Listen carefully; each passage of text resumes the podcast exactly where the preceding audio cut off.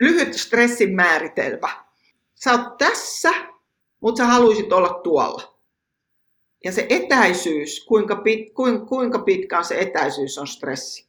Että jos tämä hetki, just sellainen kun sä haluat, kaikki on ihanaa. Mutta jos tämä hetki on semmoinen, mitä sä et halua, ja sä haluisit olla tuolla, niin mitä kauempana sä oot siitä, niin sen suurempi on se stressi.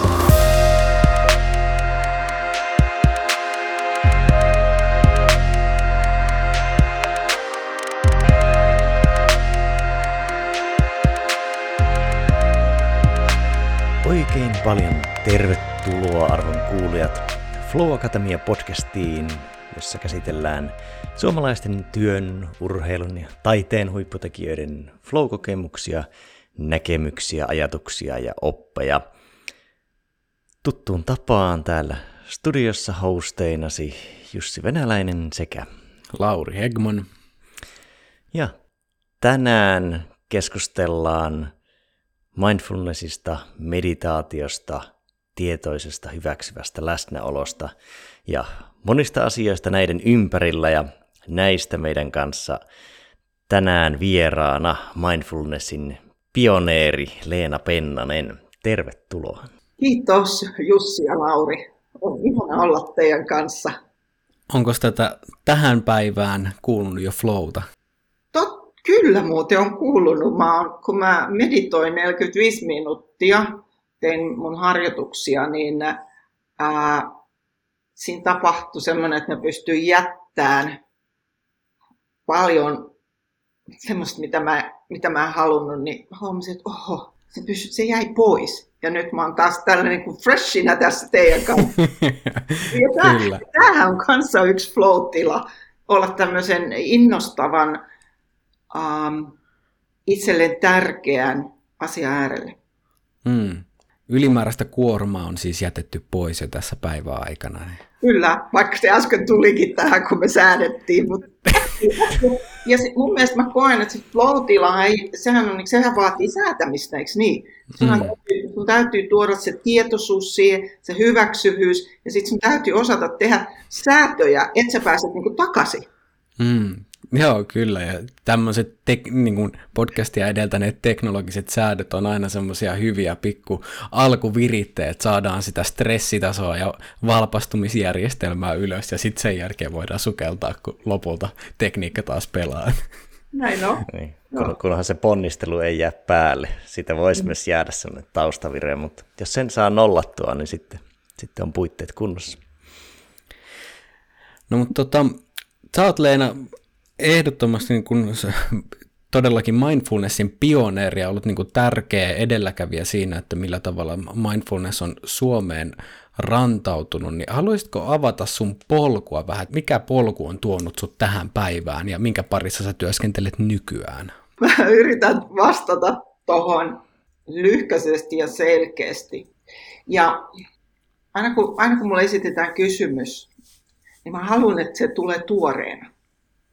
Koska sitähän voisi niin kuin bla bla bla bla bla puhua, että bla bla bla bla. Mutta sitten, että mikä se nyt sun kysymys, mihin se osuu niin kuin mussa, ja mikä olisi nyt kuulijoillekin tämmöinen, ai joo, tuoretta. Niin 20 vuotta sitten todella toin tämän mindfulness-menetelmän, joka on MBSR-menetelmä, Suomeen, ja käänsin niin kuin koko sanaston ja muun. Mutta mun matka oli lähtenyt jo paljon sitä ennen, että mä olen joogaopettaja, mä olen toiminut Euroopan joga-unionin johtokunnassa Saksan kautta. Mä olen kouluttautunut pitkään mindfulness-pohjaiseen kehopsykoterapiaan. Ja että se mindfulness, tämä mielenkyky, on niin kuin kulkenut jo montakymmentä vuotta mun mukana. Ja 90-luvulla käännettiin tämä Jon Kabat-Zinnin kirja Full Catastrophe Living saksaksi. Ja mä muistan, kun mä oon Saksassa käynyt kouluni, niin mä muistan, että mä rupesin lukemaan sitä, ja mä olin, että mielenkiintoista.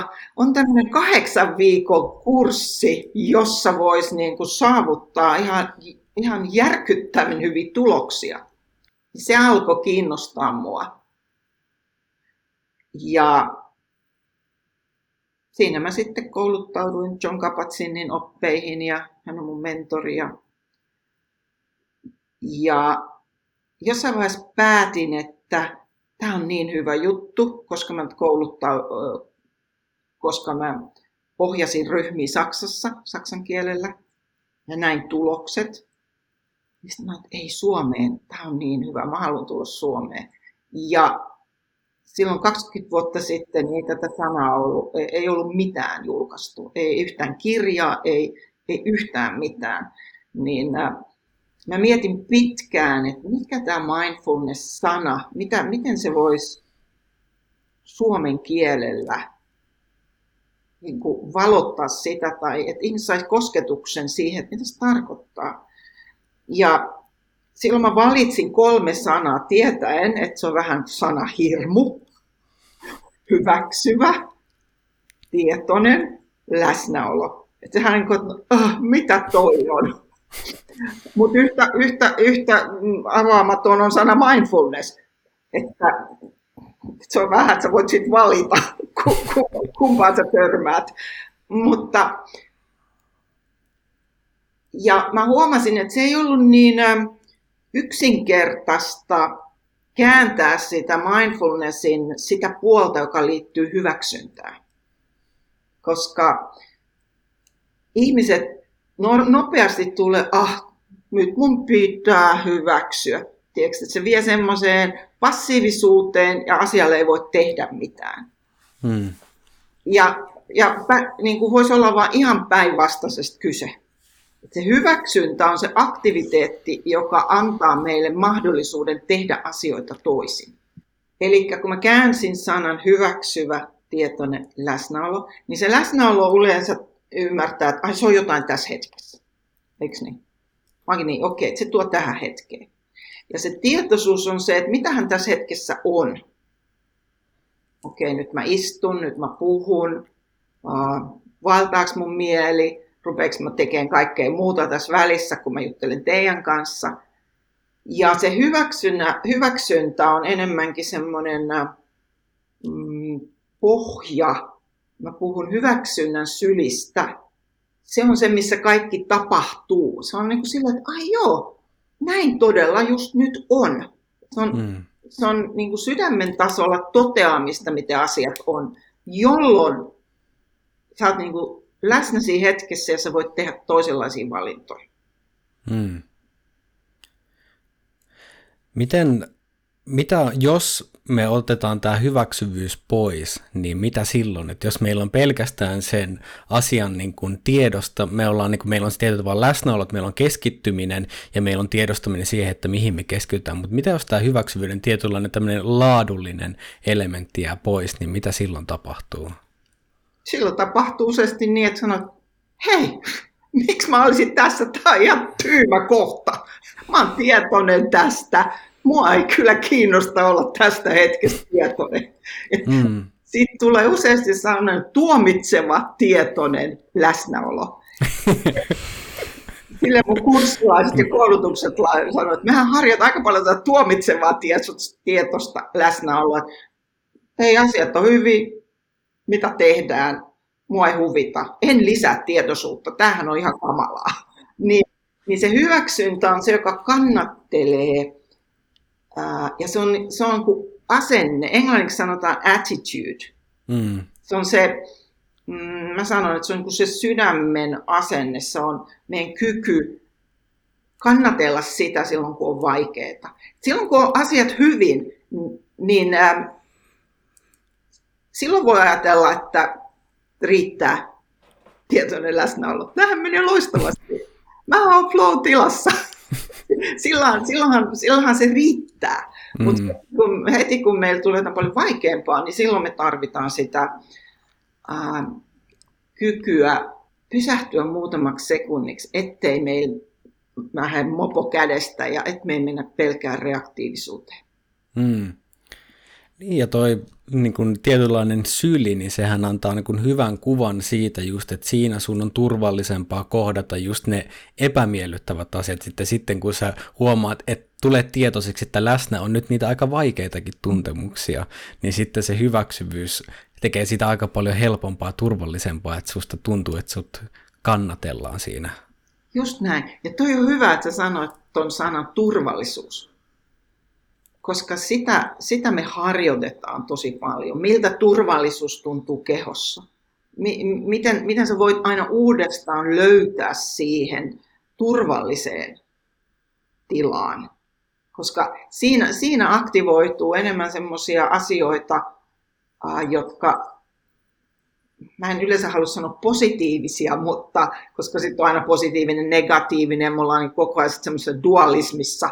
Mutta siinä aktivoituu kuitenkin kykyjä, jota me tarvitaan. Esimerkiksi jos te puhutte flow-tilasta, niin päästä takaisin sinne. Et me tarvitaan niin kuin se, tosta mä voin päästä irti, takaisin tähän. Mutta mitä mä halusin sanoa, että miten tämä mindfulness on tullut valtavirtaan koko länsimaissa, on se, että professori Jon Kabat-Zinn kehitti Massachusettsin yliopistossa siis vuonna 1979 tämän MBSR-menetelmän, joka on Mindfulness Based Stress Reduction. Ja se on 8 viikon ohjelma. Ja siitä on ne suuri osa tieteellisistä tutkimuksista tehty. Ja siinä se on ihan selkeä. Ja siinä on sitä turvallisuutta, tiedätkö? Että et tiedetään, että tälle harjoitetaan, tälle ohjaa, tälle tämä etenee. Ja tälleen sä niin kun laitat sun, mä sanon, tehdasasetuksia vähän uuteen uskoon. Että monesti jos puhutaan hakkeroinnista, mä kuulin, kun sanoitte sitä sanaa, niin tämä on yksi tapa niin kun muuttaa niitä asetuksia sille, että jotain uutta tapahtuu. Mun mielestä jotenkin tärkeä, koska mindfulness voi olla hyvin irrallinen, tiedätkö, että ollaan vaan mindful ja sitten lillutaan jossain. Ja siitähän ei ole kyse, vaan kyse on niin kuin, että hetkinen, mä oon just tässä mun elämässä, mä oon tässä kehossa, mä oon tässä hetkessä ja mitä nyt tarvitsisi tehdä. Niin mä koen, että se on jotenkin tärkeä. Ja toinen tärkeä on se, että mindfulness on mielenkyky. Se ei ole joku tila, johon saavutaan, tai se ei ole tila, johon päästään, vaan se on mielenkyky, jota voidaan kehittää. Koetko, että tila tai tämä kyky on meille luontainen, jota sitten vaikka esimerkiksi tämmöisen MBSR-menetelmän kanssa vahvistetaan, vai onko tuoko MBSR jotain uutta, mikä on tietyllä tavalla meille luontaisesti, tai ei ole niin luontaista? Sanotaan näin, että me ollaan aika paljon, mä puhun päissäin olemisesta, niin kuin, että me ollaan vaan niin kuin ajatellaan ja analysoidaan. Ja se on niin kuin hyvä kyky. Mutta jos se on ainoa kyky, niin me huomataan, että ei me päästä eteenpäin. Mä voin niin kuin analysoida, mulla on 5 hyvää analyysiä päivästä toiseen, kuukaudesta toiseen, vuodesta toiseen, mikä ei muutu. Niin me ollaan niin kuin jumissa, no ne automaatiot, jotka pitää meidät jumissa. Niin silloin me tarvitaan menetelmiä, niin kuin MBSR on yksi todella hyvä menetelmä, että me lisätään sitä mielenkykyä olla tässä hetkessä. Koska se ei ole automaattista. Ihmiset sanoo, että mä oon koko ajan tässä hetkessä. Sä et edes huomaa, missä kaikkialla sä oot koko ajan. Menneessä, tulevassa, suret jotain mennyttä tai suret tulevaa. Tai... Sehän on hienoa, että me voidaan niinku liikkua tälleen menneessä ja tulevassa, mutta me voidaan jäädä sinne jumiin ja pyöriä siinä niinku maailman tappiin asti. Niin, että MBSR-menetelmä on sitten tämmöisen niin kuin niin kuin antaa työkalulla tämmöisen kehän katkaisuun, että ei olla siellä ikään kuin. Joo. Mikä merkitys sulle on sitten tuommoisessa, niin kuin, että jos lähdetään tämmöisessä vaan niin kuin vaikka mennään kurssille versus se, että katsotaan vaan itse vähän jotain menetelmää tai sitten jostain niin kuin vaikka naisten lehden etusivulta, että tässä 3 mindfulness-vinkkejä ja sitten tehdään vähän sitä, niin kuin mikä erosi niillä on? Tosi hyvä kysymys. Ja ton kanssa mä kipuilenkin, koska ihmiset haluaa nopeasti vinkkeiksi. Niin tossa on täsmäharjoitukset, harjoitan näitä ja elämä on muuttunut. Ja jotenkin me ollaan niin kuin ihmisenä, kyllä me jokainen niin kuin syvällä tiedetään, että hei, jos noi olisi ollut ne vinkit, niin mun elämähän olisi jo muuttunut. Mutta silti me niin kuin tipahdetaan niihin. Mutta ne vinkit, mä näen sen silleen, että ne vinkit muistuttaa siitä, että nämä harjoitukset on yksinkertaisia, mutta sun täytyy alkaa harjoittaa. Et mä näen semmoisen niin kuin hyvän siinä. Kun mietitään niin kuin joulun jälkeen aina, että miten pudotan 5 kiloa. Ennen kesää on bikini kuntoon. Tai miten nukun. Ne on vuodesta toiseen. Vähän voitaisiin aina painaa suunnille, että kattokaa se 10 vuotta sitten artikkeli, laitetaanpa se uudestaan. Siinä on jotenkin, että nostetaan sitä tietoisuutta ja annetaan niin kuin ihmisille sellaista, että hei, tämä on mahdollista. Mä näen siinä niin kuin tosi tärkeä.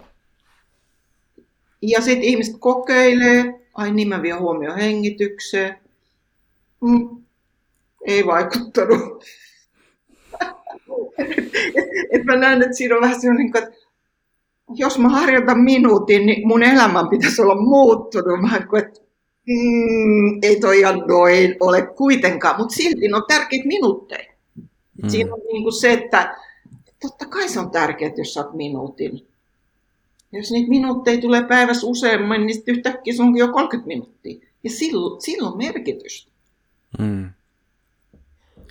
Mutta entäs sitten tämmöiset, sit jos meillä on tämä tämmöinen kurssimuotoinen, koska kuitenkin sitten MBSR-kurssithan sisältää hyvin erityyppisiä harjoituksia ja niin kun myös sitä niin kun isompaa taustaa ehkä, koska niin kuin siinähän ei ole kyse pelkästään, että tehdään menetelmä, niin kuin, että boom, vaan, niin mikä merkitys sillä, että niin kuin ikään kuin laajemmalla kehyksellä on, mikä että siinä on useat menetelmät, mutta myös se filosofinen puoli, vähän niin kuin, että millä tavalla niin kuin integroida esimerkiksi elämään tätä.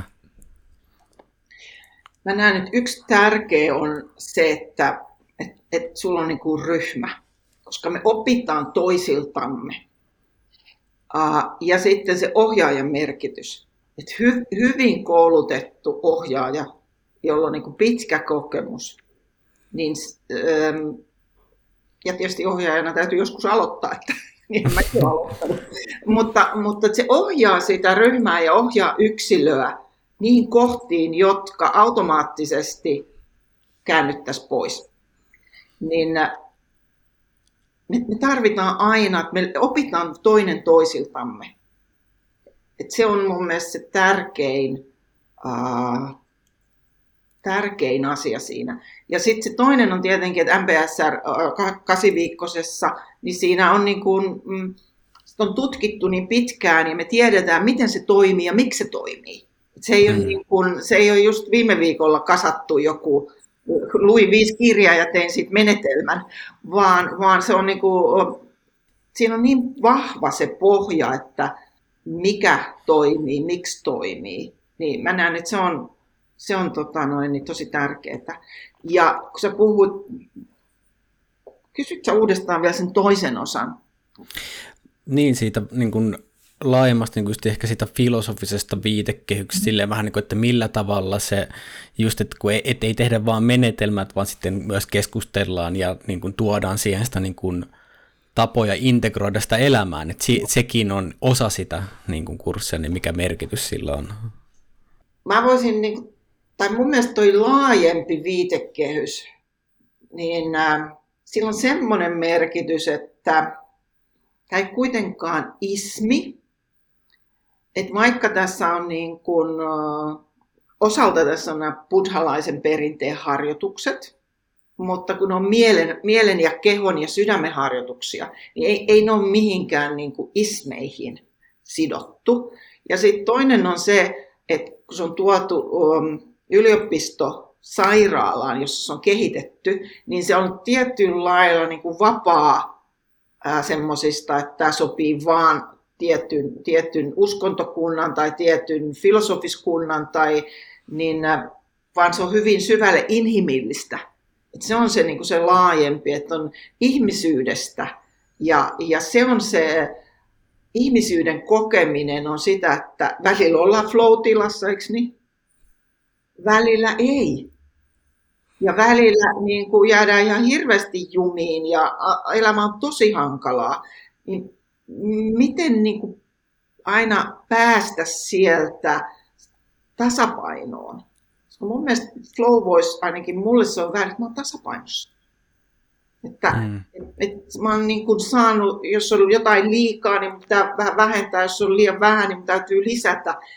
Ja silloin se elämä vähän niin kuin soljuu. Se on mulle niin kuin semmoinen, että elämä soljuu asioista, jotka on vaikeita huolimatta. Niin mä näen, että se liittyy ihmisyyteen ja inhimillisyyteen ja se antaa se toivo, että hei, jokainen meistä voi. Tämä voi jokainen meistä voi. Että se on niin kuin ehkä minusta sellainen, mä koen sen laajemmana kehyksenä. Ja sitten ihmiset voi löytää, nyt kun mä olen niin 20 vuotta kouluttanut ihmisiä ja mä itse harjoitan koko ajan, niin munkin harjoitus muuttuu. Ja se, siitä saa koko ajan kaikki mun kurssilaiset. Mä oon niin kuin hämmästynyt nyt tässä parin kuukauden aikana, mitä kurssilaiset kokee. Mä oon katsellut Zoomia, vau. Että mitä mä oon just itse niin kuin myöskin harjoittanut, että se tietyllä lailla välittyy, että sen tähän se ryhmä on niin kuin tärkeä. Muuten se olisi enemmän semmoista kuivaharjoittelua, vähän niin kuin katselin videota, miten opetella uimaan, mutta kun ei ole järveä, niin jäänpä tähän lattialle. ja en mä tiedä, mä en niin kuin voisi kuvitella omaa kehitystäkään ilman toisia ihmisiä. Tuossa kun oli äsken viittasit flow-tilaan, niin en malta olla kysymättä tähän väliin, että nyt kun puhutaan hyväksyvästä tietoisesta läsnäolosta, niin minkälaisen yhteyden sä näet sen ja flow-tilan välillä? Mä näen, että me harjoitetaan, mä näen sen silleen, että kun harjoitetaan tätä mielen kykyä, niin me useimmin löydetään itsemme siitä. Ja mä en itse käytä sanaa flow, mutta mä voin sanoa, että asiat sujuu. Ne menee niin tiettyyn suuntaan, mitä mä oon tietyllä lailla itse valinnut sen suunnan. Niin mä koen sen flow-tilan. Ja joskus siinä on enemmän energiaa. Mä koen sen myös niin, ja silloin asiat menee niin kuin nopeammin, ja joskus siinä on vähemmän energiaa, ja silloin se hyväksyvyys tulee siihen, että okei, tämäkin silti menee eteenpäin. Koska silloin voisi äkkiä tipahtaa siihen vastustukseen, ja tämä ei ollut nyt niin hyvä, ja tämä ei mennyt nyt näin, mitä mä aikaisemmin. Että mä näen, että ne on tosi niin kuin yhdessä ne asiat. Joo, heti kun kysyin kysymyksen, niin tekin mieli muotoilla uusiksi, että miten vahvasti näet yhteyden, koska yhteys on ainakin omassa mielessä niin kuin tosi selkeä ja vahva. Ja tuli mieleen aiemmassakin, vaikka kun oli hyväksyvyydestä keskustelua, niin se, että tavallaan se hyväksyvyys on osaltaan myös portti niin kuin vahvempaan tietoisuuteen, vahvempaan läsnäoloon, mutta myös flow-tilaan, koska jos hyväksyvyyttä ei ole, niin usein ollaan juuri siellä päissään ja järjen ja mielen perukoilla tai pyritään vaikka yliponnistelemaan ja tekemään väkisin. Mutta sitten kun siinä on se hyväksyvyys, niin osataan paremmin sovittaa omaa toimintaa siihen tekemiseen ja olemiseen, missä nyt ikinä ollaankaan. Joo, ja nyt tosta tuli mieleen, just kun sä sanoit se, niin kun se yliyrittäminen ja se ponnistelu, niin MPSR 8-viikkosessa on osa, tai se alkaa kehomeditaatiolla, jolla me kehitetään sitä interoseptiokykyä. Ja nyt siitä on tullut jo ensimmäisiä tuloksia Suomessakin tieteellisiä, että miten tärkeää se on niin kuin aistia sitä kehoa. Ja sitten mulla on mindful yoga siinä, minkä mä oon luonut omanlaiseni mindful yogan siihen. Niin siinä niin kun tutkitaan liikkeessä sitä kehon tuntemuksia ja energiatasoa. Ja se auttaa siihen, että näkee, ei näe, vaan rupeaa tuntemaan kehossa. Nyt tämä menee tähän yliyrittämiseen. Ja kun se ensiksi se tuntuu kehossa. Ja sit siinä on se pieni väli, että hei, mä voinkin vaikuttaa. Ja mä pääsen niin kuin siihen, jos ajatellaan, mä en tiedä miten te määrität flow-tilan, mutta siinä mä ymmärsin, kun sä sanoit, että se voi mennä yliyrittämiseen, että siinä on niin kuin se liikaa tai liian vähän, niin me tarvitaan kehon kokemuksia siinä, että me voidaan säädellä sitä tilaa, ja se ei tule niin kuin ajattelun kautta. Minkä näköisiä merkkejä niin kuin kehossa ilmenee sitten, että jos, niin kuin, miten me voidaan kehosta havainnoida esimerkiksi, että okei, nyt mennään yliyrittämisen puolelle, mitkä on semmoisia niin kuin indikaattoreita sitten sille, että kierroksia on liikaa? Se on tietyllä lailla yksilöllistä, ja se on yksilöllistä, ja se on tietysti tilanteeseen niin kuin riippuen. Että jos sun täytyy äkkiä päästä tuonne junaan, niin sun täytyy laittaa vähän enemmän niin kuin sitä energiaa, että sä pääset siihen tiettyyn junaan ja sitten sä niin kuin juokset sinne. Mutta se näkyy kyllä useasti, että se näkyy niin kuin liiallisena jännityksenä. Mulla on sellainen lause, että mikä on tarpeeksi määrä, mikä on sopiva määrä energiaa. Siitä on aina kyse, että mikä on sopiva määrä, ja senhän se tunnet kehossa. Mutta siellä on niin paljon jumeja, että tämän harjoittamisen myötä ne alkaa vähentymään. Meillä tulee enemmän sitä niin kuin tätä interoceptiokykyä, jolloin mä voin niin kuin havaita, että okei, nyt alkaa mennä jännitykseen. Ja sitten mä voin, niin kuin, että siinä on tarpeeksi jo väljyyttä syntynyt, että okei, mun ei tässä kannattaa nyt lyödä kuvainnollisesti ja kirjaimellisesti päätä seinään. Oppii niin kuin päästään irti ja oppii odottelemaan niin kuin asioiden syntymistä. Ja kyllä mä näen, että, tai mun kokemus on se, että on mielenkiintoista, että se syntyy, kun harjoitetaan näitä esimerkiksi kehomeditaatiota, mindful yogaa, niin se syntyy, sit alkaa tulla niin kuin positiivinen automaatio.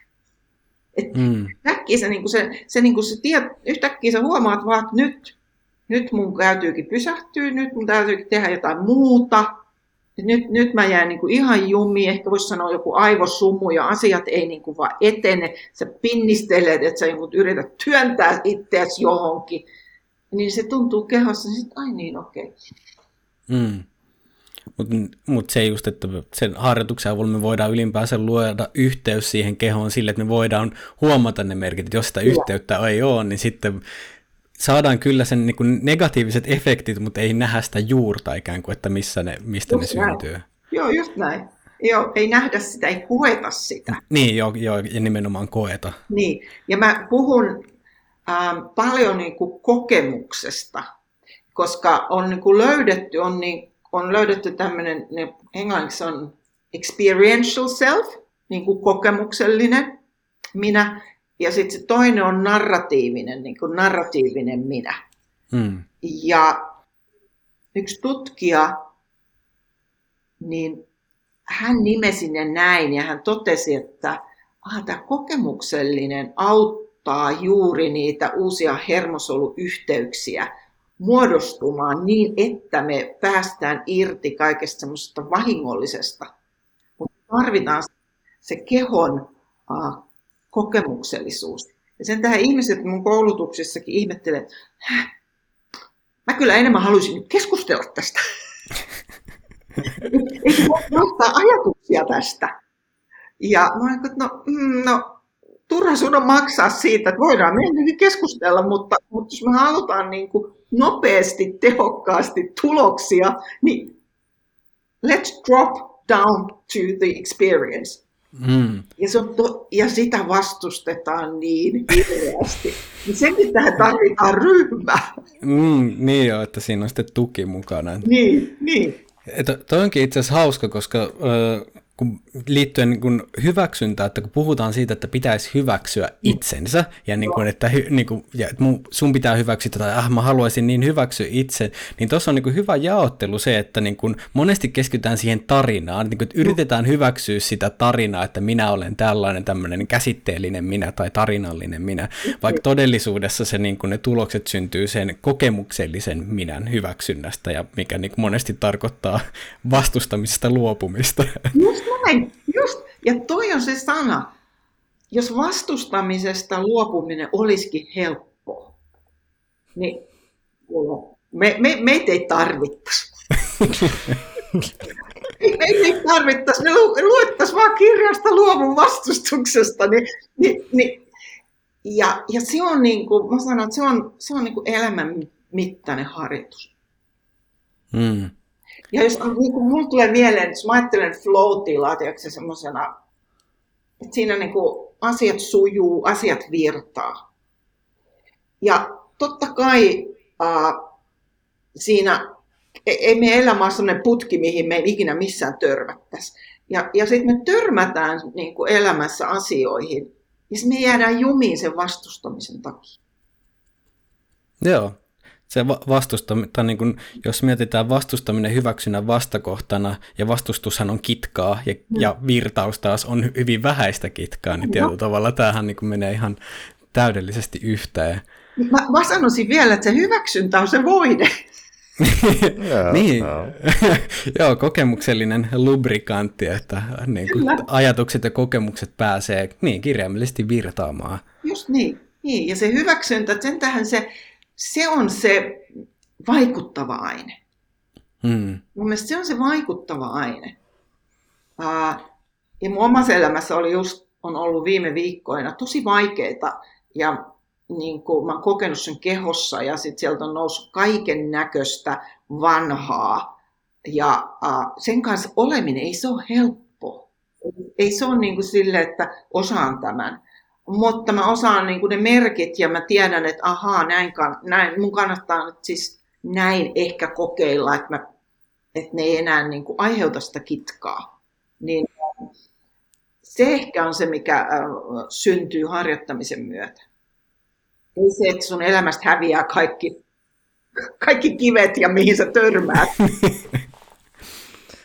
Millaisen yhteydessä näet huumorilla ja hyväksynnällä? Se on mun mielestä tosi tärkeää, mutta sitä voi käyttää väärin. Tiedätkö, kun ihmiset voi olla silleen naureskella, ja silloin se sattuu. Että huumori, silloin kun sä koet itseäsi kohtaan, niin otat itsesi tietynlailla vähän niin vakavasti. Mutta mun mielestä mä en voi koskaan toista kohtaan, jos mä en se ei oikein mun mielestä. Mä oon huomannut kouluttajana, että joskus joku on kertonut kokemusta ja nauranut. Se on ollut tosi vaikea kokemus. Ja sitten mä oon nauranut mukana. Ja sitten lopuksi on niin kuin purettu. Ja niin mä oon huomannut, että se nauraminen oli enemmänkin pako. Ja se ei ollut silloin multa kouluttajana. Mä huomaan, että se ei ole hyvä multa, että mä nauran. Eli mä en tiedä, saatteko te kiinni, musta on tosi tärkeä kohta alkaa ymmärtää ja itsekin huomaamaan, koska huumori peittää ja koska se niin kuin helpottaa. Niin jo, sehän voi olla. Huumorihan luo etäisyyttä siihen, mille sä naurat, mutta sitten se voi niin kuin etäännyttää liikaksi, toimii niin kuin defenssinä sen sijaan, että se on ikään kuin käsittelykeino, ja joskus se on tosi äärimmäisen tervettä, että voi nauraa itselleen, mutta jos se on ikään kuin sun päätoiminen työkalu, niin sitten ei ikinä tarvitse koskaan kohdata sitä, että niin kuin itse asiassa ei tämä niin kuin kokemuksellisen minän tasolla tämä ei ole yhtään hauskaa, mutta tämä, niin kuin, tämä mun tapa nauraa sille, tehdä siitä niin kuin vitsi jatkuvasti, niin on vaan niin kuin, että työntää sen kokemuksellisesti pois. Näin on. Ja silti Jon Kabat-Zinnilta on seuraava lainaus, että this is too serious to be taken seriously. Et se tuo siihen sitä väljyyttä, että toiset harjoittaa, ja etenkin nuoremmat, mä sanon aina, nuoremmat ihmiset alkaa harjoittaa todella vakavasti meditoimaan. Mm-hmm. On päänsärkyä ja jännitystä, että se, siinä on myös sopiva määrä energiaa. Mm. Täytyy olla niin kuin vakavuutta, että sä alat harjoittaa, tai siis niin kuin sitä päätöksentekoa, mutta jos siihenkin tulee vain sitä pinnistelyä, että pitäisi päästä johonkin tilaan ja pitäisi tuntea jotain, niin Good luck trying. Niin. Mikä merkitys tuolla väljyydellä on, koska se on semmoinen, mä itse ajattelen sitä tilana, että on niin kuin tilaa ajatusten ja toiminnan välinä. Niin miten sä, Leena, koet niin kuin tuon väljyyden merkityksenä? Just noin, mutta mä koen sen, että se on myös kehollinen kokemus. Hengitys virtaa, mulla on vähemmän jännityksiä. Ja mä rakastan sanoja, niin mulla on tämmöinen 3 V-sana, johon ei kuulu tämmöinen suomalainen yleinen V-sana. Se on väljyys luo vapautta ja vapaus luo valintaa. Niin kuin väljyys, vapaus ja valinta. Ja sitten voisi olla voima. Ja virtaus. Virtaus, että on niin paljon V-sanoja, jotka positiivisempiakin V-sanoja. Mitä suomalaiset on tottunut. Niin, toi on totta, että sitten kun sulla on, vasta kun on se väljyys, niin sitten sulle tulee se, tai jos ei ole sitä väljyyttä, niin sittenhän tietyllä tavalla ollaan semmoisessa reaktiivisessa tilassa, että meillä on ärsyke ja ehdollistunut niin kuin, toiminta siinä, jolla me toimitaan vähän niin kuin robottimaisesti. Mutta se on jännä, että sitä, se on vaikea huomata joskus sitä niin kuin, omaa, niin kuin, jos se reaktio tapahtuu niin nopeasti, että sitä ikään kuin tajua edes, että mä oon reaktiivisessa tilassa, vaan että kyllähän mä oon tässä niin kuin, autossa ohjaajan paikalla, vaikka oikeasti istuu siellä takapenkillä ja huutelee vaan ja kääntelee lelurattia. Näin on.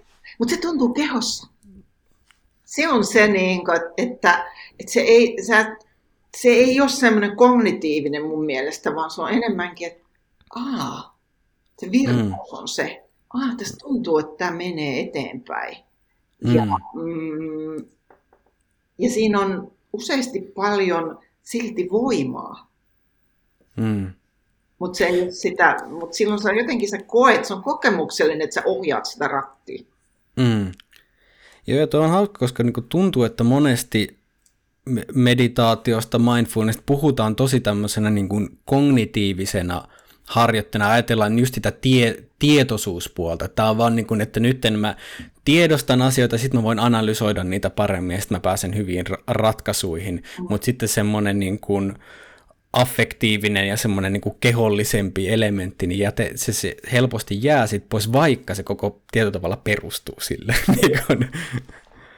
Siis se perustuu ihan täysin siihen, että me käytetään meidän koko, niin kuin, jos mä ajatellaan, että aivoissahan on, niin kuin, mä en muista kuinka monta biljoonaa neuronia. Sitten sydämen tasolla on kanssa ja vatsassa. Nehän nyt tiedetään, mutta siis voi laajentaa koko kehoon. Että eihän meidän päätöksenteko ollut, tapahdu vaan täällä aivojen alueella. Sinne tietyllä lailla ne kaikki sinne syötetään sitä tietoa. Ja Mutta kun me ollaan, kato, niin treenattu, Suomi on, ja siis länsimaissa me ollaan niin hyvin koulutettuja, me ollaan niin treenattu sitä kykyä analysoida, kykyä ajatella, mikä on tosi tärkeä kyky. Mutta sitten kun se menee niinku liiallisuuksiin, niin sittenhän se tilttaa. Että ihmisethän kertoo sitten näin, että oho, en mä enää saa mitään aikaiseksi. Silloin on niinku vähän mennyt yli. Niin sitten kehon kautta me ruvetaan tutkimaan, ja silloin sieltä löytyy, mistä aikaisemmin puhuttiin, useasti semmoisia kohtia, jotka on kipeitä. Ja silloin se ohjaus ja miten niin kun saada sitä väljyyttä siihen ja silti nähdä ne. ja oppii valitsemaan toisin. Se on vähän kuin, mä voisin kuvata, jos sä niin kuin ajat autoa tai purehdit tai mitä tahansa, jos ei siihen tule etäisyyttä, että tossa tulee toi este, niin sitä aina törmäät siihen. Ja sitten on aina niin kuin pää verillä ja sitten on ihmeessä, miten mulla aina kävi näin. Ja harjoittamisen myötä sä rupeat niin kuin näkemään sen ja osaat tehdä ne väistöliikkeet. Tiedät, että tonne ei enää kannata. Toi on liikaa huono paikka olla. Ja sen tähden esimerkiksi puhutaan useasti, mä puhun niin kuin pleasant events, niin kuin miellyttävät kokemukset, ja unpleasant events, epämiellyttävät. Ja niitä meidän elämässä on, eikö niin? Meillä on jatkuvasti miellyttävää, epämiellyttävää. Ja automaattisesti tapahtuu, että miellyttävää me halutaan lisää, epämiellyttävää vaan äkkiä pois. Ja siitä on niin paljon kirjoitetaan ja niin paljon ihmisille kun tietää, että pitäisi, just tämä sana, pitäisi nyt hyväksyä tämä epämiellyttävä. Mulla on aina, joo, ja heti kun siihen tulee pitäisi, niin siihen tulee pakko. Niin se ei ole niin, vaan siinä on se kyky kääntyä kohti, sinun uteliaisuus, sinun kiinnostus omasta elämästä. Ja ne on kaikki niin sen hyväksyvyyden alla. Uteliaisuus, kiinnostus. Mua vähän kiinnostaa, että mitä tässä tapahtuu. Mua vähän kiinnostaa, minkälaisia ajatuksia tähän liittyy, tunnetila, keho. Niin silloin pääsee... Mä voisin sanoa nopeammin flow-tilaan, koska se on niin kuin poistunut siitä kivestä, johon sä oot törmännyt. Ja antanut ymmärtää, minkälainen veto siihen sillä on. Koska sanoin, että me pyörteet sit vetää meitä koko ajan niin vanhoihin. Niin ja just se, että kun tulee niitä erityisesti... Niin kuin epämiellyttäviä asioiden kanssa, niin me halutaan joko taistella niitä vastaan tai paeta, jotka on molemmat aika antiteesejä flowlle, vaan meidän pitää päästä siitä taistele- ja pakenetilasta, niin toi uteliaisuus ja justiin sen hyväksynnän tietyllä tavalla lempeä syli on se, millä tavalla sitten pystyy ehkä niitä vaikeampikin asioita halata, että sen sijaan, että sä yrität hakata niitä tai juosta karkuun kuin peura, niin... Niin, ja just näin. Ja jos se, niin kun se juosta karkuun ja hakata ja muu tuottaa tulosta, niin keep it, tiedätkö? Että silloinhan se on niin kuin hyvä ratkaisu ja joskus se on niin kuin tosi tärkeä juttu. Mutta sitten kun siitä tulee se automaatio, että se on niin kuin päivittäistä, se on niin kuin kaikki pienet asiat, niin niitä vastaan taistellaan. Joo, ja tuossa on just tärkeä tuo, mistä puhuitte, tuo kognitiivinen versus kokemuksellisempi tai kehollisempi näkökulma. Kun aiemmin oli tästä päissään olosta puhetta, niin just tuo, että kun työelämää miettii, niin kun työ on siirtynyt tietotyöksi, niin me ollaan säilytetty ne vanhan työnteon asenteet, jolloin meillä oli vielä kehotietoisuutta varsin hyvin ja semmoista palautetta, mutta sitten mentaalisesti se palauteluuppi saattaa vähän olla suppeampi, plus varsinkin, jos kaikkeen ongelmiin kehitetään kognitiivinen ratkaisu. Eli tavallaan se ei niin kuin huomioi eri näkökulmia, vaan pysytään siinä kognitiivisella tasolla, niin se säilyy aika semmoisena vähän niin kuin vaikeana luuppina, ja silloin ei pysty vaikka huomaamaan sitä, että nyt tarvitsisi väljyyttä. Että on tavallaan sokea väljyyden tarpeelle. Ja just se, että jos se keholinkki on poissa, niin ei huomaa, että nyt tarvitsee väljyyttä, vaan ajattelee, että nyt kun ahdistaa, niin siihen tarvitaan, otetaan kognitiivinen ratkaisu. Tämä ratkaistaan järjellä. Niin. Tai sitten mennään niin kuin, onhan siihen täytyy ruvetaan syömään tai juomaan tai tekee liikaa jotakin ja käydään salilla ja juostaan. No nyt ei voi just käydä salille, mutta juostaan ja muuta, että se niin peitetään myös. Niin, että on itse asiassa hauska, että mietit, että nuo esimerkit on tietyllä tavalla, ne on jonkinlaisia keho, niin kuin pyrkimyksiä päästä kehoon, mutta sitten ne on hyvin, kun ne tehdään semmoisella asenteella ikään kuin, että nyt mä haluan vaan hetkeksi lakata ajattelemasta, mutta mä en oikein tiedosta sitä, että ne tehdään semmoisena ikään kuin oireenhoitotyyppinä, niin sitten se oirehan, jos sitä oireen juurta ei löydetä, niin sittenhän me joudutaan aika paljon uudestaan käyttämään niitä valitse hoitomenetelmäsi X-tyyppinen. Ja sä oot nyt jo muutaman kerran sanonut juuri-sanan, ja sehän on radix. Sehän on se etymologia. Ja radixista voi tulla myös niinku radikaali. Tiedätkö, että se on niinku todella radikaalia päästä niinku, alkaa niinku kokemuksellisesti ymmärtämään, että tästä tässä on kyse. Ja sitten ne ratkaisut löytyy, niin kuin koska meillähän on aivot, jotka osaa niin kuin rakentaa niitä myös niin kuin kognitiivisesti. Ai näinhän mun pitääkin tehdä. Se tulee ihan toista kautta ne ideat ja ne oivallukset, kun ne ei tule sitä puskemalla, vaan ne tulee sillä, että kultivoi sitä väljyyttä, kultivoi ystävällisyyttä ja uskallusta olla sellaisessa tilassa, joka on vähän tai enemmänkin epämiellyttävä. Ja se on niin kuin harjoituksen tulos, että kuinka paljon sun löytyy sitä uteliaisuutta kohdata jotain, mikä on hankalaa.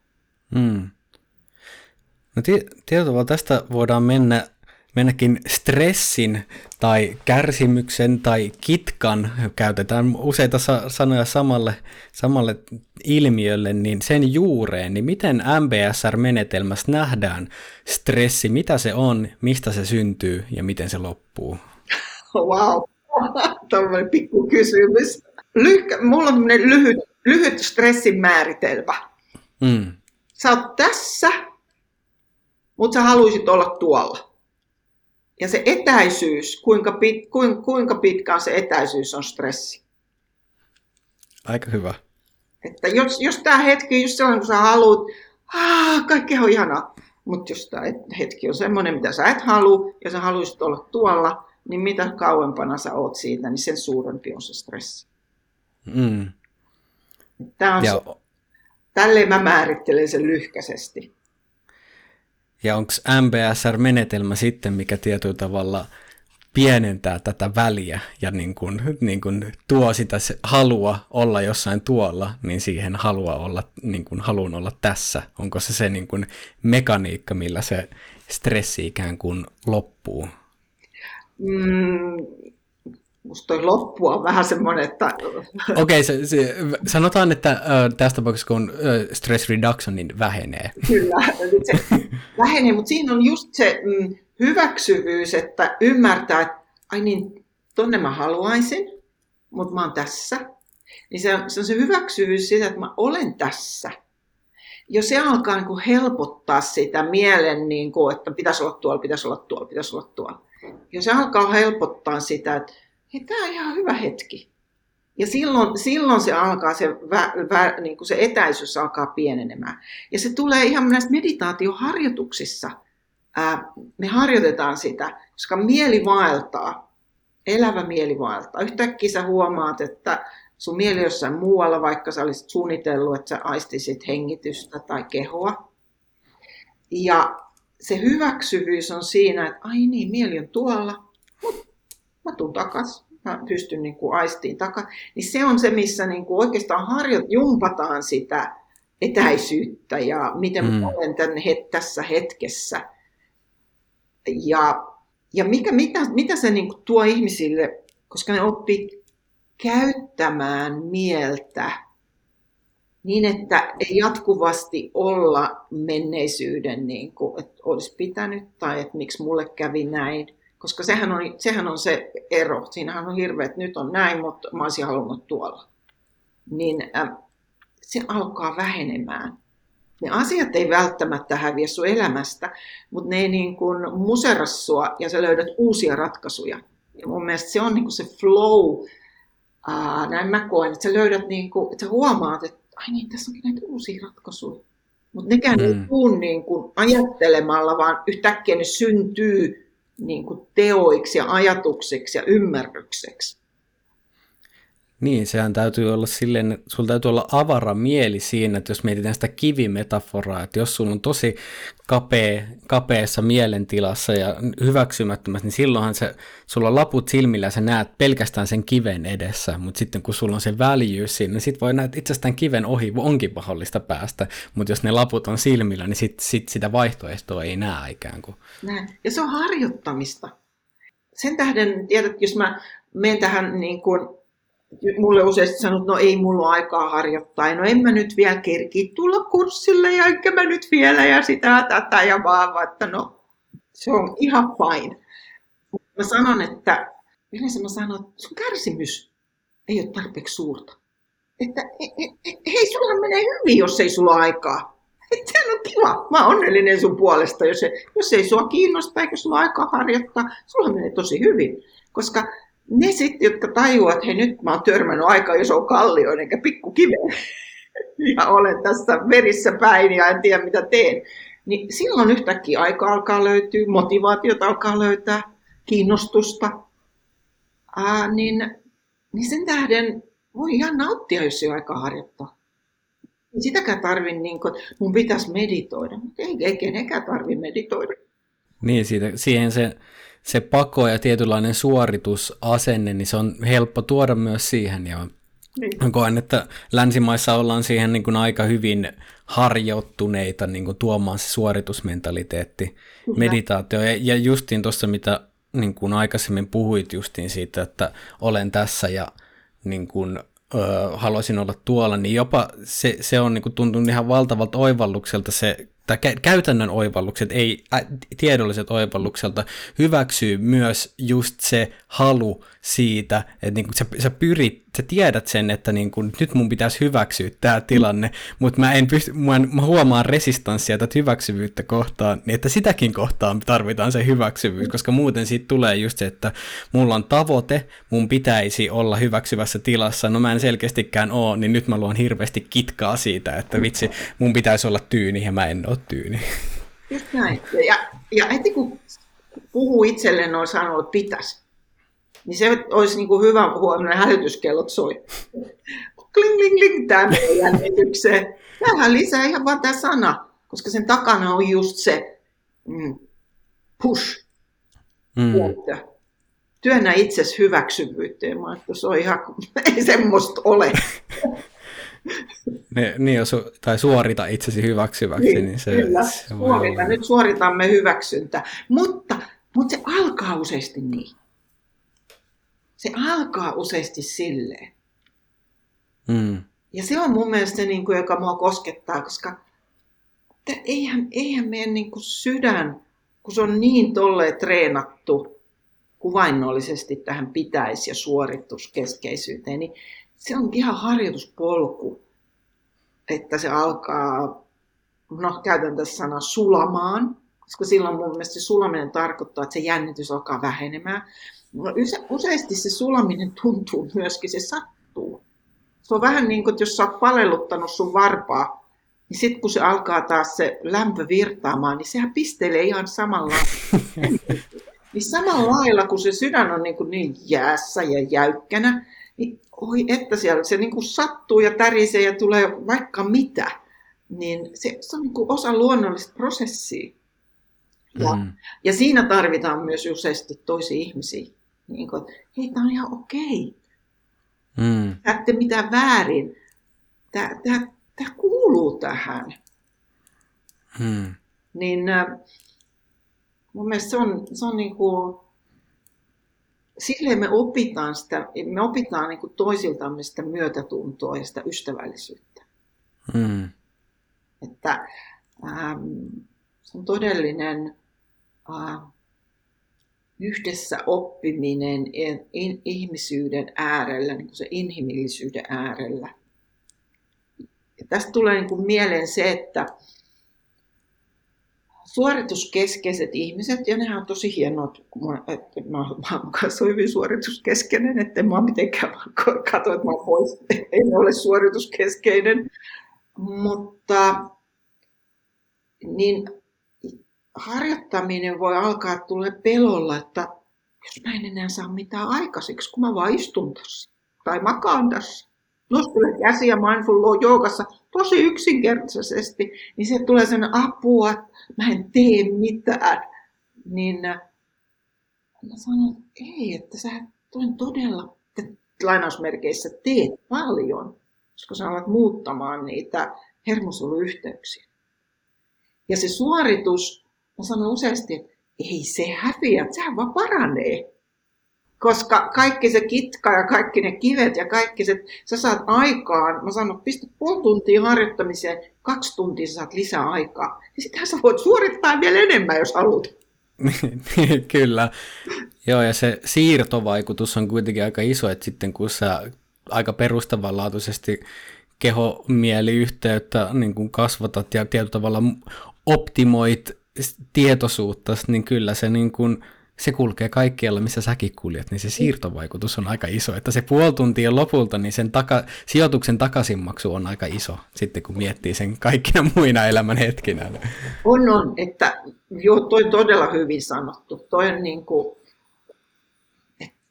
että kaikki tämä niin kuin rahallisena ja ajallisena, ja niin tämä maksaa itsensä niin moninkertaisesti takaisin. Koska hyvä olo lisääntyy ja asiat sujuu.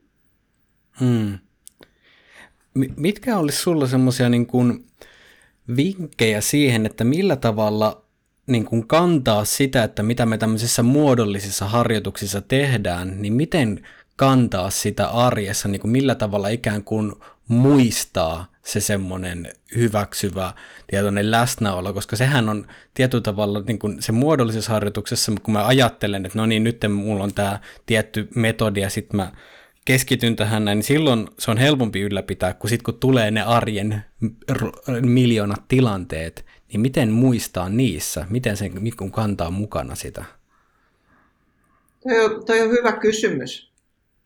Ja no sanotaan esimerkiksi MBSR-ohjelmassa on sit, niin kun annetaan niin kun harjoituksia muistuttamaan sua arjen tilanteissa. Että sä tuot tietoisuutta, että sä siellä on tietyt asiat, mihin tiedään se tietoisuus. Ja silloin siinä tulee niin kun positiivinen kehä, että se harjoittaminen, kun sä tuot sen siihen arkeen, niin sit se alkaa lisääntyä siinä arjessa. Ja siitä tulee semmoinen luuppi. Ja mä mietin tätä, kun sä kysyit, niin mä mietin, että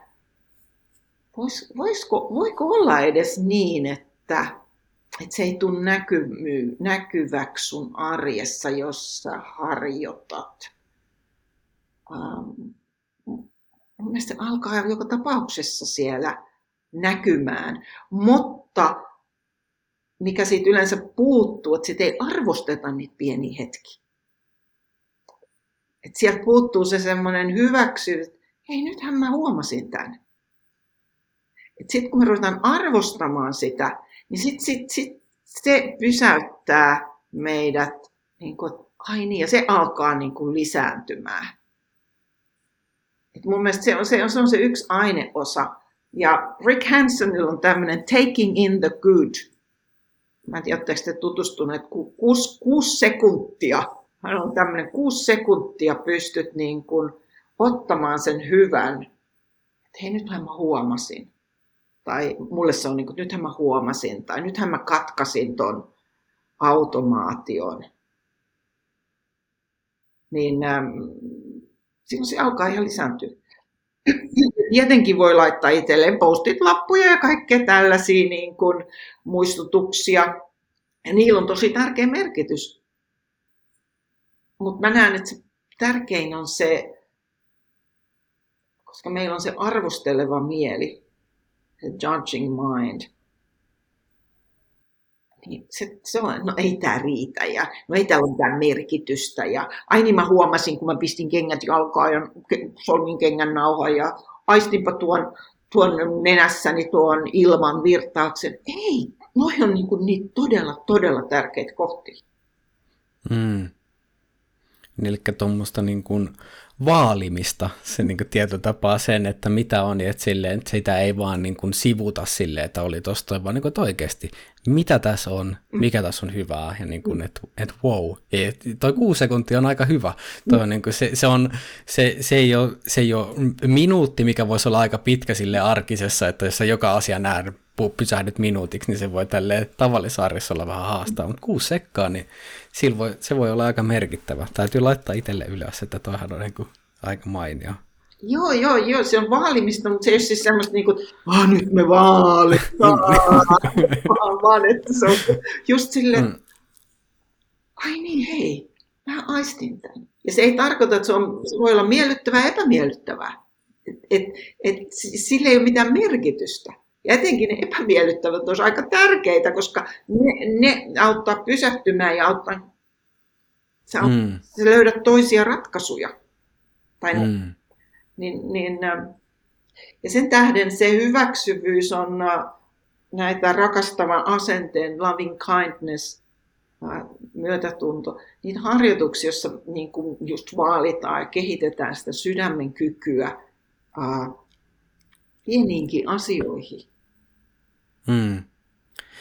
Joo, ja noi harjoitukset on kyllä niin kuin nimenomaan itsellä niin kuin metta-harjoituksilla, nämä loving kindness, niin se on ollut semmoinen itsellä ehkä käänteen tekevä, koska on niin kuin tosi paljon niin kuin keskittynyt esimerkiksi siihen tiedostamiseen ja tietoisuuden laajentamiseen, mutta sitten jossain vaiheessa tuli hyvin vahvasti, että tämä hyväksyvyyden elementti, sen on ottanut vähän silleen, että just silleen älyisin, että no niin, nyt mä hyväksyn tämän näin. Mut sitten kokemuksellisesti, täällä onkin enemmän vastustusta, niin huomannut, että nuo mettaharjoitukset on tietyllä tapaa semmoista vähän niin kuin jonkinnäköistä peruskuntoharjoittelua, että jos mä mietin tälleen liikunta, että jos se peruskunto ei ole kondiksessa, niin sitten vähän niin kaikki muu harjoittelu kärsii sitten vähän siitä. Voisiko sitä rinnastaa vähän semmoiseen liikkuvuusharjoitteluun tavallaan, että se hyväksyvyys on sinun kykyä liikkuvuuteen, että ei vaan venyvyyttä, vaan liikkuvuus on sitä, että sä pystyt käyttämään voimaa, ääriasennoissa, niin tavallaan hyväksyvyys on sitä, että sä pystyt niin kuin isolla spektrillä hyväksymään asioita ja käyttämään sitä tavallaan kykyä. Joo, ja on. Ja toi peruskunto, toi on niin sydämen peruskunto. Sitähän on niin kuin kyse, että miten, ja se musta on niin kuin ihana, koska se kasvaa just näillä näillä rakastavan asenteen, niin kuin mä sanon, rakastava ystävällisyyden tai rakastava asenteen harjoituksilla, mutta se on aluksi todella vaikeaa. Se, että ihmiset on, mitä ihanaa, joo, me ollaan aina vaan loving, mä että ja se ei ole mikään semmoinen kuin mielentila, johon pitäisi päästä, vaan se on kanssa semmoinen, että voinko mä olla todella ystävällisesti tämän kanssa, mitä tapahtuu. Me tarvitaan sitä kaikista eniten hankalissa tilanteissa. Niin silloin meillä on kaikista isoin vastustus myös ikään kuin ottaa se mukaan, että niissä hankalimmissa niin tekisi mieli olla kaikkea muuta kuin rakastava tai ystävällinen, vaan että mä haluan tuntea tämän oikeutetun vihan tai kärsimyksen tai mikä ikinä siellä onkaan korttipakassa tulossa. Niin ja joskus se onkin hyvä. Mun mielestä vihan hyväksyntä ei tarkoita, että se häviäisi, vaan vihan hyväksyntä antaa sulle mahdollisuuden toimia. Niin kuin, että ai niin. Tämähän muistuttaa mua, että tällä asialla pitäisi tehdä jotain.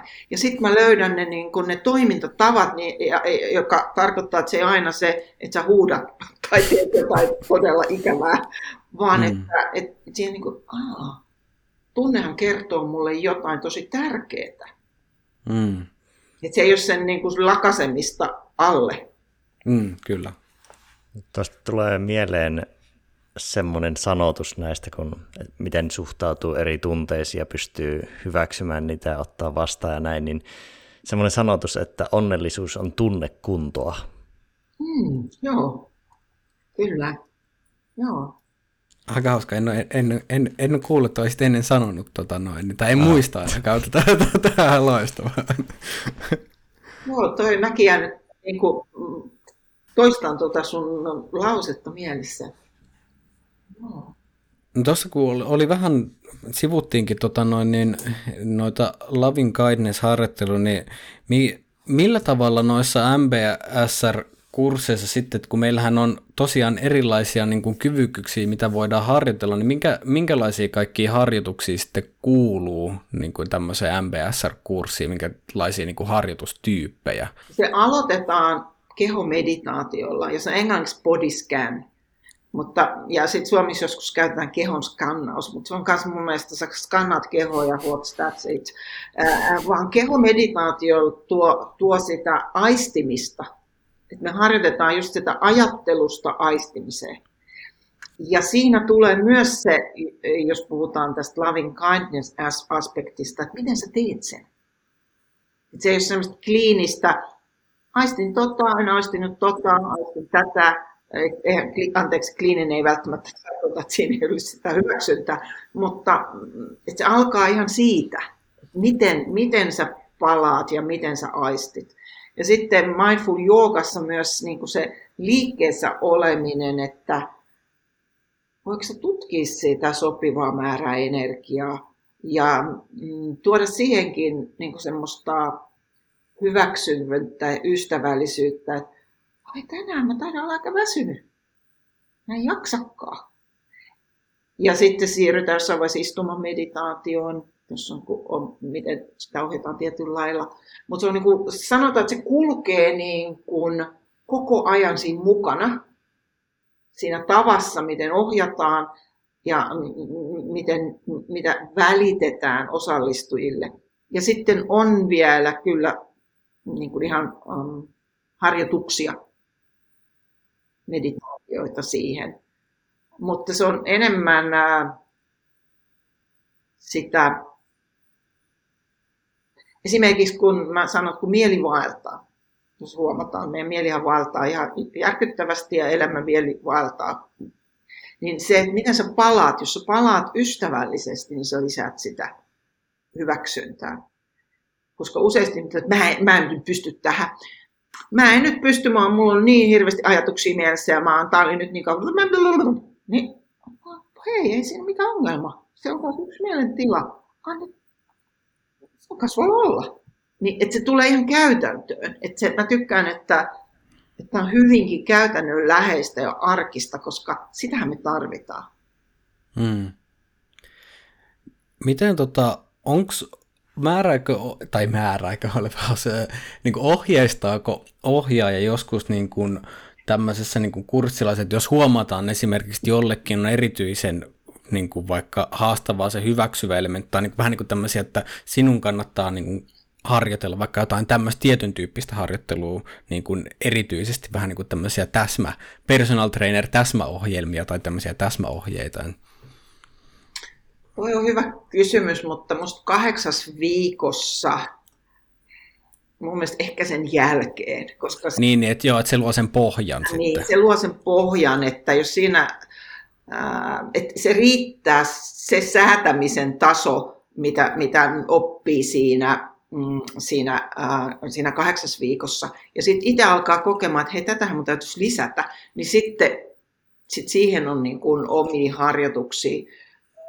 Mutta mä huomaan niin kuin tällä kokemuksella, että suurin osa tulee siinä, että miten mä oon siinä harjoituksessa. Se on mun mielestä täsmäharjoittelu.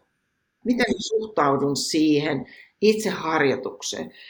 Ja siitä tuli mieleen, että mulla on tämmöinen vertaus, että meditaatio on kuin sun mini-elämä. Silloin on alku, eikö niin, se alkaa nyt. Sitten se loppuu nyt. Ja siinä minielämässä, siinä on kyse siitä, miten sä kohtaat sen, mitä sun elämässä tapahtuu. Miten sä kohtaat sen, että sä oot väsynyt tai sun mieli juoksee kaikkialla, sattuu. Niin sen tähden siinä minielämässä sä treenaat niitä kykyjä, jotka sä sit viet sun niinku oikeaan elämään. Mutta jos et sä treenaa siinä minielämässä niitä kykyjä, niin ei ole mitään vaikutusta. Tai no, vähän kärjestää, mutta se vaikutus jää vähäisemmäksi. Kyllä. Ja silleen, kun ihmiset niin kun alkaa ymmärtää, että ai niin, tässä onkin kyse, että miten mä oon tämän kanssa. Ja englanniksi sanotaankin, että mindfulness is a relational practice. Että on aina kyse siitä, että miten mä oon suhteessa just tähän hetkeen. Niin sen tähden siinä meditaatioharjoituksessa on ihan sama, mitä tapahtuu. Ja jos joku sanoo, että ai, että tää on nyt ihan hirveä, että mä sanon, wow, tossa on eniten panoksia, tossa tulee eniten tuloksia, voit niin kuin olla jippii, enemmän noin, kuin että olipas kamala. Mm. Niin, se on eri asia, että teetkö sä havainnon siitä, että vaan, että mitä tapahtui, vai arvotatko sä sen sitten, että no niin, tämä tapahtunut tarkoitti tätä tai oli tätä. Sen sijaan se oli aikamoista sekamelskaa tuolla päässä nyt. Kyllä, niin. Ja toi on automaattista. Kun on sekamelskaa, niin sit haluttaisiin pois.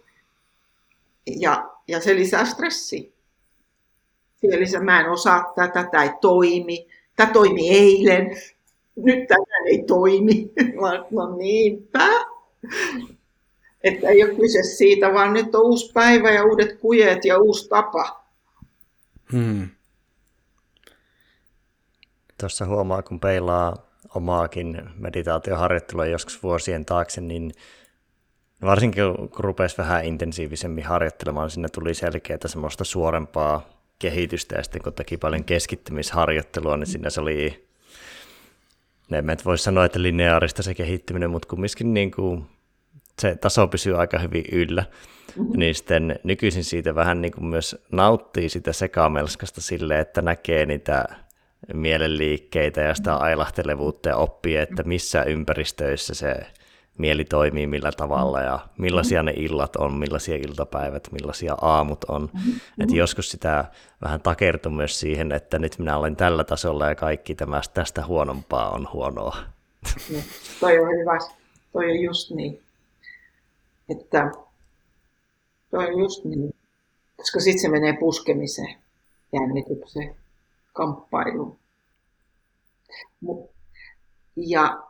Ja mä sanon useasti, että se keskittyminen syntyy, sä et harjoita sitä, vaan sä harjoitat aina mielen palauttamista. Ja kun sä harjoitat sitä palaamista, niin siitä syntyy se keskittymiskyky. Koska jos mä sanon ihmisille, että mun osallistujat, nyt harjoitan keskittymistä. Jännitys kasvaa. Apua, mä en voi keskittyä. Mutta jos sanotaan, että mieli vaeltaa ja sun ei edes tarvitse keskittyä, vaan havaita, kun mieli on jossain muualla ja sitten kun sä palaat, niin se alkaa lisätä sitä keskittymistä. Ja englanniksi tämä, mä kuulin just muutaman kerran Sharon Salzberg, joka toi tämän just tämän mettaharjoitukset länsimaihin, niin hän sanoi, musta niin ihanasti, kun hän sanoi, että in returning is the healing. In returning is the healing. Just se palaamisessa tapahtuu, mä käänsin se suomeksi, että palaamisessa tapahtuu se eheytyminen. Ja se voimistuminen. Ei siinä, että mieli vaeltaa. Niin joo, mä oon joskus kuullut, että jos puhutaan tämmöisellä kuntosaliharjoittelun metaforalla, että se on se havainnon ja palaamisen hetki on se vähän niin kuin yksi hauiskääntö.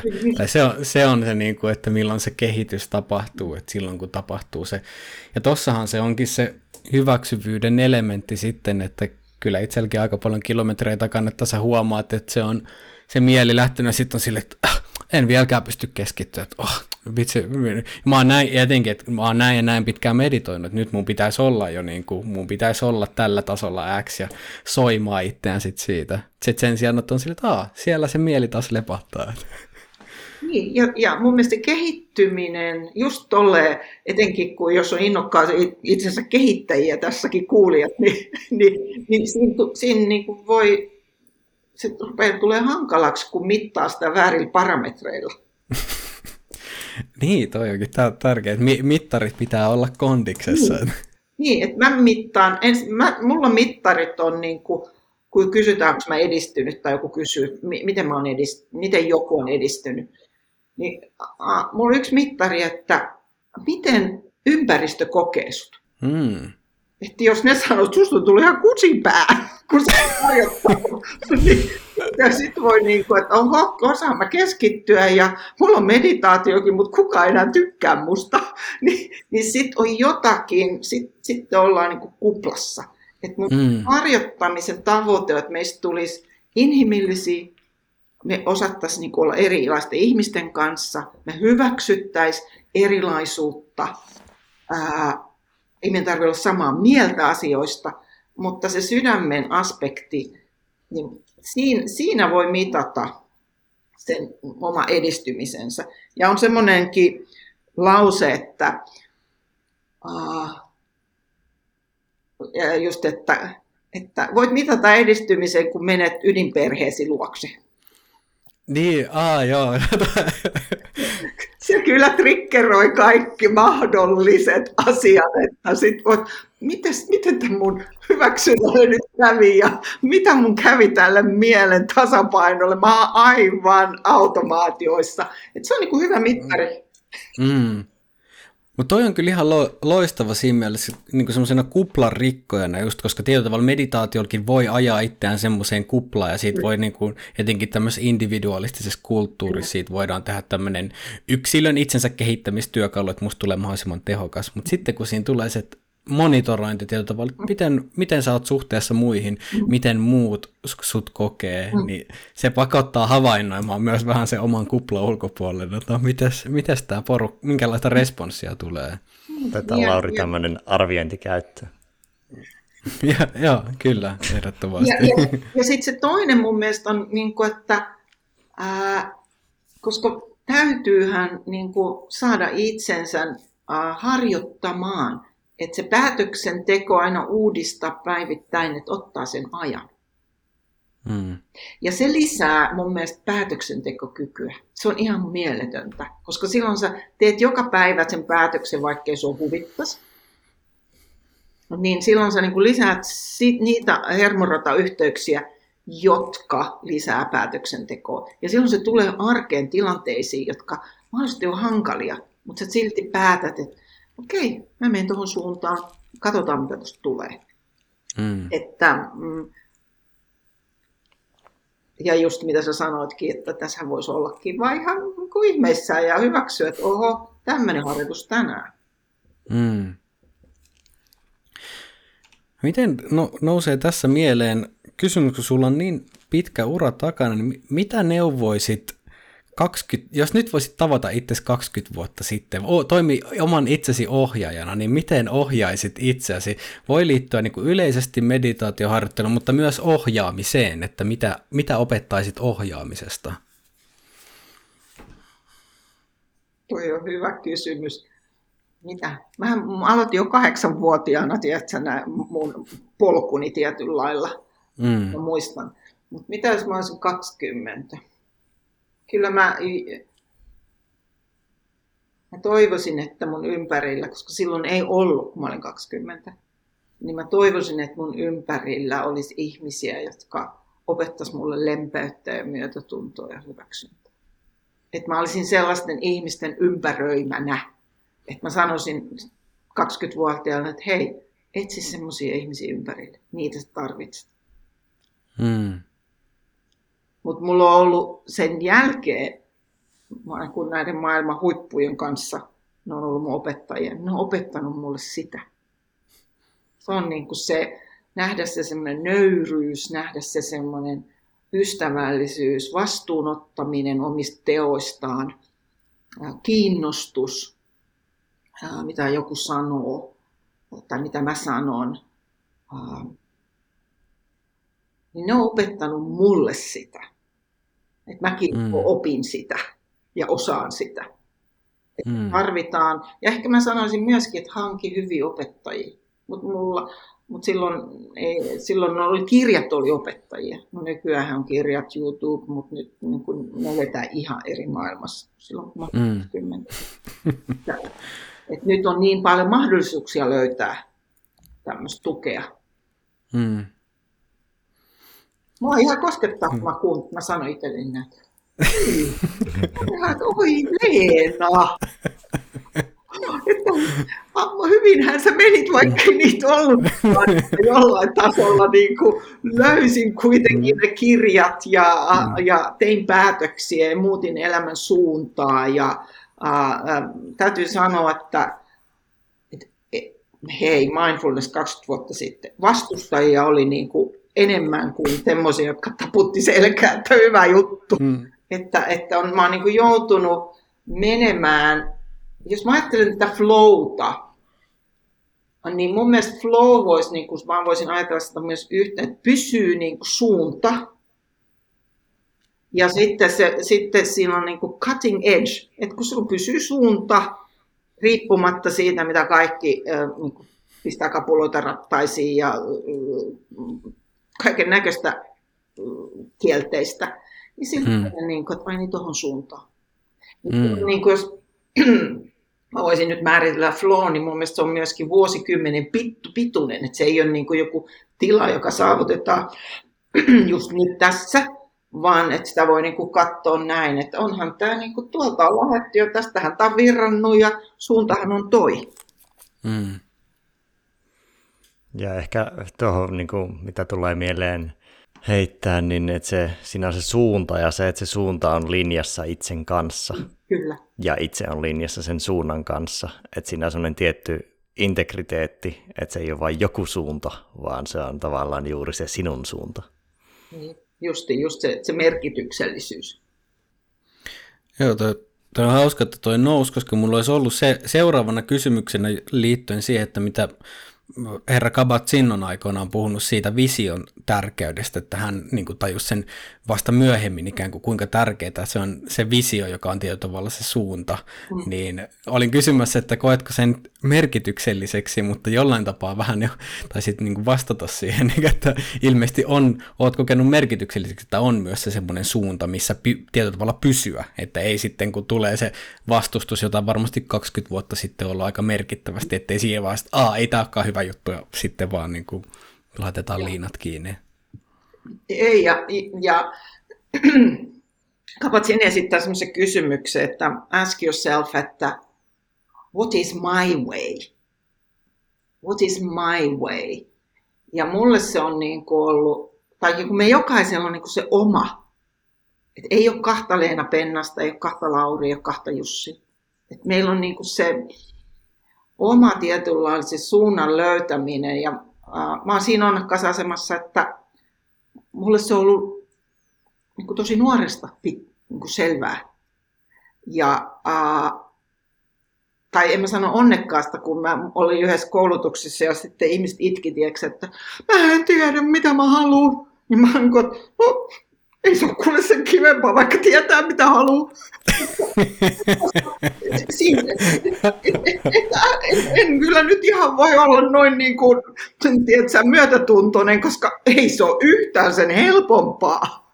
Sitä ajatellaan, että kun tiedän, mitä haluan, niin asiat vaan niin kuin sujuisi ja ei olisi mitään niin kuin vastustusta. Et ei se ole helppo olla pioneeri. Millä alalla? Ei se ole yhtään niin kuin helppo. Ja niin kuin aina niin kuin nousta, kun on tietyllä lailla kuvainnollisesti lyöty. Mä muistan silloin aluksi, niin mulla meni puoli vuotta ennen kuin pääsin takaisin jaloilleen, koska tuli niin lyöty olo. Ja mä niin kuin sitä tutkin. Ja nyt kun vien huomioni siihen 20 vuotta sitten tapahtuneen, voi jos se tapahtuisi nyt, niin olisi vähän niin kuin pudistelisi sitä energiaa pois pari päivää ja sitten jatkaisi matkaa, ei se olisi enää puoli vuotta. Mutta silloin varmaan se hyväksyvyyden lempeä syli ei ollut ehkä niin avoin, että niin kuin ei ollut niin iso se, niin kuin, tai tietyllä tavalla niin kuin kapasiteetti ei ollut ehkä sama, että sitten harjoittelun myötä. Ei niin, se, sitä niin kuin otti sen niin kuin täysin todesta. Ja koska tulee siinä negatiivinen energia, kun sua niin kuin haukutaan ja epäillään ja niin kuin tehdään, niin kuin sanotaan, että totta kai. Ei se ole niin kuin helppo kenenkään, mutta sitten niin kuin otetaan ja päästetään ja se kasvaa. Ja varmasti osaltaan se, että mikä niin kuin minkä takia se voi tänään päivän tietyllä tavalla, jos ajattelee tällä resilienssin näkökulmasta, että pystyy ponnahtaa takaisin, niin se on ollut mahdollista sen kautta, että on ollut niitä haasteita, koska eihän se niin kuin tyhjiössä kasva, se niin kuin, että pystyy ponnahtaa takaisin, vaan se vaatii sen reenin. Niin, just näin. Ja resilienssihän on nyt tämä muotisana, että stressihallinta. Kun olet resilientti, niin mä kuvaan sitä silleen kuminahovertauksella, että ei resilientti on, niin kuin, on täysin kulahtanut kuminaho, joka ei palaa niin kuin takaisin. Ja resilienssi on se, että sulla on, niin kuin, sulla on fleksiibili kuminaho, kun sitä venytetään, niin se palaa takaisin. Ja sitä voi, ja mun mielestä se on niin kuin, jos ei sulla ole sitä, niin sitä voi alkaa kehittää, sitä voi alkaa kasvattaa, koska se on niin sydämen kyky, ettei se niin kuin aina ne kuminahot pätkät, niin kuin, ja sä et enää pääse siihen. Niin mun mielestä se on niin sen toivo. Mun mielestä se on ihanaa toivoa.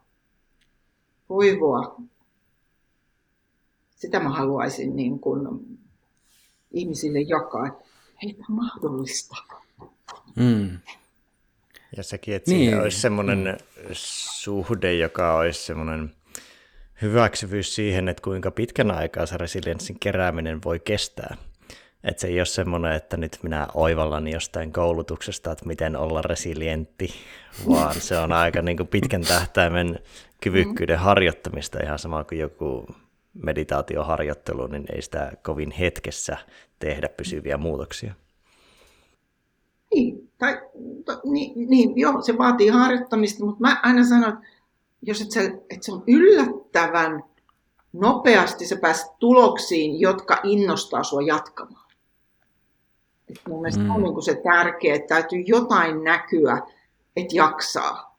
Ja siinä mun mielestä se ryhmä ja ohjaaminen ja yksityisohje, mikä tahansa, niin siinähän se auttaa. Eihän meillä on, niin kuin olisi näitä personal trainereita ja muita niin kuin coacheja. Sehän kuvaa sitä, että me tarvitaan niin kuin sitä vähän niin kuin tuohon suuntaan.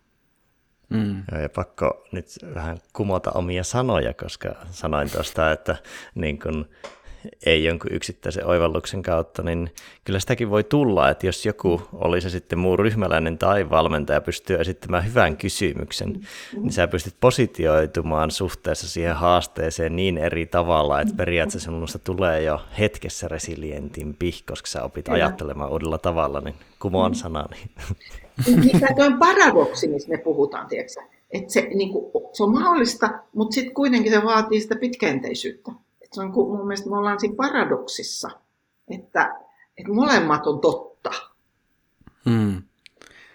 Niin, ja se on just ehkä, niin kuin tuntuu, että meditaation kentällä on aika paljon paradokseja siitä, että tietyllä tavalla ollaan pehmeitä ja jämäkkiä samaan aikaan, ja mitkä tuntuu ehkä niin kuin dualistisessa mielessä niin kuin toisiaan poissulkevilta, että jos on tämä, niin sitten ei voi olla tota, mutta sitten ehkä niin kuin toisenlaisella tarkastelutavalla niin voi olla hyvinkin paradoksaaliset vaikuttavia asioita, niin se on tosi mielenkiintoista, että miten se shifti tapahtuu.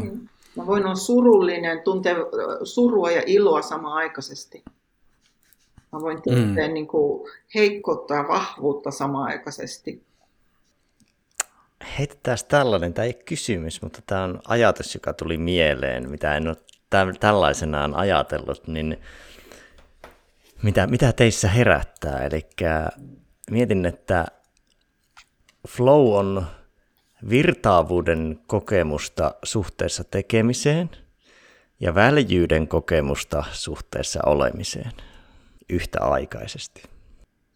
Sen voisi sanoa tälleen MBSR-mindfulness-maisesti, että tekeminen lähtee olemisen tilasta. Kyllä. Että kaikki, Kabat-Zinn sanoo, että kaikki merkityksellinen tekeminen lähtee olemisesta. Että,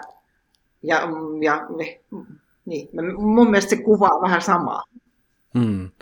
Laulu lähtee hiljaisuudesta ja näin. Just näin. Just näin. Kyllä. Joo. No, tässä on tämmöinen perinteinen loppukysymys niin kuin ennen wrappia, niin kenen kanssa haluaisit, tai jos voisit valita kenet tahansa ja missä tahansa, kenen kanssa kokisit flowta ja mitä tekisit? Voi vitsit. Oikeastaan mun vastaus on tuolla niin ihan kenen kanssa vaan. Ihan kenen kanssa vaan. Ja sillä ei ole enää merkitystä, mitä mä tekisin, vaan minkälainen se meidän yhteisö. Koska se on mun kokemus nyt. Että se on vähän, että miten me tuunataan tai värähdellään itse samalla tasolla. Ja niin mä voin siihen itse vaikuttaa. Ja mä voin vaikuttaa siihen, että haluanko mä tämän henkilön kanssa. Että onko tässä jotain kiinnostavaa? Tai onko tämä niin kuin tärkeää mulle? Jos on mulle tärkeää, niin silloin mä voin vaikuttaa siihen, miten mä oon sen henkilön kanssa. Ja siitä voi syntyä niin kuin jotain ihan uutta. Versus se, että en mä halua sun kanssa, kun sä oot niin tyhmä tai joku niin kuin avoimin mielin. Niin mä koen, että se on... Joo. Ensiksi mä ajattelin, että Kabat-Zinn, että olisi ihana taas nähdä hänet. Mutta ei kuule, se on ihan kuka vaan. Kyllä. Voit nähdä Kabat-Zinnin kenessä vaan. Totta. Mutta Kabat-Zinn on mun mielessä joka päivä, kun mä mietin niin kun hänen tiettyjä lauseita, mitä hän on mullekin sanonut, kun mä oon ollut hänen niin tämmöisiin kutsukoulutuksissa, niin mitä hän on niin kuin just vähän kuin täsmäjuttuja mulle sanonut. Joo, noi kantaa vielä monta vuotta. Huikeeta. Okei, no mutta meillä alkaa kello näyttämään sen verran, että ruvetaan pistämään podcastia pakettiin. Onko tässä, haluatko Leena lopuksi sanoa, että onko jotain, että mistä kuulijat voi käydä tutustumassa tarkemmin sun tämänhetkisiin tekemisiin, mahdollisiin koulutuksiin sun muihin? Joo, käykää mindfulness.fi-sivuilla. Siellä muuten alkaa pian 8-viikkoinen Petrin pitämänä ja mulla alkaa pitkä peruskoulutus tässä ensi kuussa. Ja mä mietin, että varmaan mä laitan teille jonkun tarjouksen, jonka te voitte sitten laittaa tähän podcastiin teidän kuulijoille. Sitä mä mietin. Joo, huikeata. Että, ja olisi ihanaa, koska mä kuulin, että te kuulijat olette niin kuin seurannut ja te olette harjoittanut, ainakin suurin osa, niin musta on ihana jatkaa sellaisten ihmisten kanssa, jotka jo meditoi. Ja vaikka tokkaa, niin tervetuloa. Joo, me pistellään tästä näistä lisäinfoja kuulijoille eteenpäin.